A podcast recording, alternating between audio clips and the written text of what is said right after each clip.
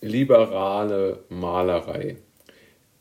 Mit diesem Thema möchte ich mich beschäftigen, weil es ganz einfach aus meiner Sicht eine sehr, sehr gute Möglichkeit ist, gesellschaftliche, politische, aber auch wirklich, ja, fast schon mystische Entwicklungen zu äh, reflektieren und darüber Auskunft geben zu können, wie sich diese Einstellungen ganz einfach im äh, Verlauf der ja, Jahrhunderte, würde ich sogar sagen, zum Positiven für die Allgemeinheit verändert haben. Es gibt ja zwei sehr bekannte Bildnisse, beziehungsweise Gemälde besser gesagt, die Kriegsszenen der früheren Geschichte, beziehungsweise, das heißt der früheren Geschichte, der Vormoderne ähm, zeigen. Und ich habe mir jetzt da mal zwei Beispiele rausgepickt. Ja. Also das erste Beispiel ist von Johann Jakob Walter. Das zeigt Gustav Adolf von Schweden in der Schlacht bei Breitenfeld und das Foto bzw. das Bild ist von 1632. Dieses Foto zeigt eine Kriegshandlung, die ähm, praktisch ja, mit ihrem ganzen Schrecken abgebildet ist, aber auch nicht. Denn man sieht zwar im Hintergrund die Soldaten, die sich gegenseitig bekriegen und töten und schwer verletzt werden, aber im Vordergrund steht Johann Jakob, äh, ersetzt Johann Jakob Walter Gustav Adolf von Schweden, der auf seinem Pferd sitzt und das Ganze beobachtet und mehr oder weniger teilnahmslos, beziehungsweise zumindest nicht unter der Gefahr leidet oder sich darüber Gedanken machen muss, auch in dieser Schlacht äh, zu fallen. Ein weiteres Beispiel, das ich mir herausgepickt habe aus dieser Zeit, ist die Schlacht am Weißen Berg von Peter Snayers oder Snayers. Dieses äh, Bildnis oder dieses Bild zeigt auch eine Schlacht, in der wiederum die Soldaten und die Kriegshandlungen im Hintergrund und ganz unscharf zu ersehen sind. Äh, ähnlich wie im ersten Bild sind auch hier die, ähm, die Kriegshandlungen praktisch dargestellt wie Schachfiguren, die im ersten Falle vom König und im zweiten Falle von einer, im zweiten Bildnis von einer Gottheit, die in Engelsgestalt in diesem Bild auftritt, äh, bewegt werden. Also praktisch ein Schachspiel, das sehr, sehr klar und deutlich zeigt, nun ja, die Soldaten sind im Grunde genommen egal, es geht nur um die, die sie führen. Im ersten Bildnis der König, im zweiten Bildnis Gott.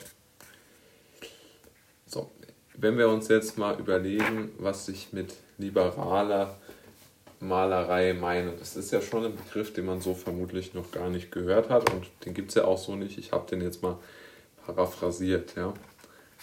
Liberale Malerei bedeutet das exakte Gegenteil davon liberale Malerei hat sich nämlich mit dem Humanismus beschäftigt oder sich dem Humanismus ähm, oder dem Humanismus verschrieben.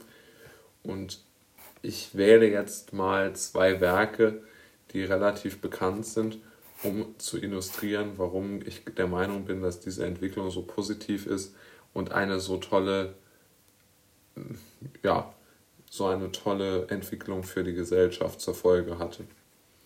Das erste Bild ist von dem bekannten Maler Otto Dix und heißt Der Krieg von 1929 bis 1932. Und in diesem Bildnis zeigt er ganz klar nicht einen Feldherrn, sondern den gemeinen Soldaten. Und er zeigt nicht eine Kriegshandlung, sondern er zeigt ganz einfach eine, er zeigt die Seelenwelt des Soldaten im Ersten Weltkrieg. Er zeigt einen gefallenen ähm, ja, Kumpan, er zeigt Zerstörung Und vor allen Dingen ist das Gesicht des Soldaten von einer Gasmaske verdeckt, weil ja im Ersten Weltkrieg sehr viel Reizgas und ähnliches eingesetzt worden ist. Und Dix beschäftigt sich praktisch nur mit dem Seelenleben des Soldaten und wie schlecht es ihm ging und stellt den gemeinen oder den, den durchschnittlichen Soldaten in den Mittelpunkt seiner Malerei. Und das, und er, er lässt vollkommen weg, wer diesen Soldaten geführt hat. Das zweite Bild, das ich in diese Kategorie einschätze, das vielleicht noch ein wenig bekannter ist, würde ich sagen, ist von Thomas Lea, The 2000 Yard Store and von 1944. Und ja, man sieht dort einen völlig ausgemergelten Soldaten, der einen leeren Blick hat. Und auch dort beschäftigt sich der Maler nicht mit irgendwelchen Kriegstaktiken oder solchen Dingen, sondern er beschäftigt sich rein damit, dass der, ähm, da, wie, wie schlecht es halt wiederum dem Soldaten ging. Warum ist das jetzt aus meiner Sicht liberale Malerei? Warum ist sie so positiv? Sie ist so positiv und so wichtig für unsere Gesellschaft gewesen und bis heute noch geblieben, Gott sei Dank, weil ganz einfach die Menschen viel, viel mehr Wert auf ihre Gefühle gelegt haben oder auf die Gefühle in der Gesellschaft gelegt haben und nicht mehr ihr Heil in irgendwelchen Gottheiten sahen. Ja? Also weder in irgendwelchen Engeln oder auch nicht in irgendwelchen Königen, sondern sie haben angenommen und diese Künstler haben das sehr gut zum Ausdruck gebracht, dass ihr Leid keinen Sinn hat. Ja? Und dass das Leid kein Selbstzweck ist, sondern nur ihr persönlicher Nachteil. Genau deshalb finde ich diese liberale, humanistische Malerei ein so wertvolles Geschenk der Zivilisation.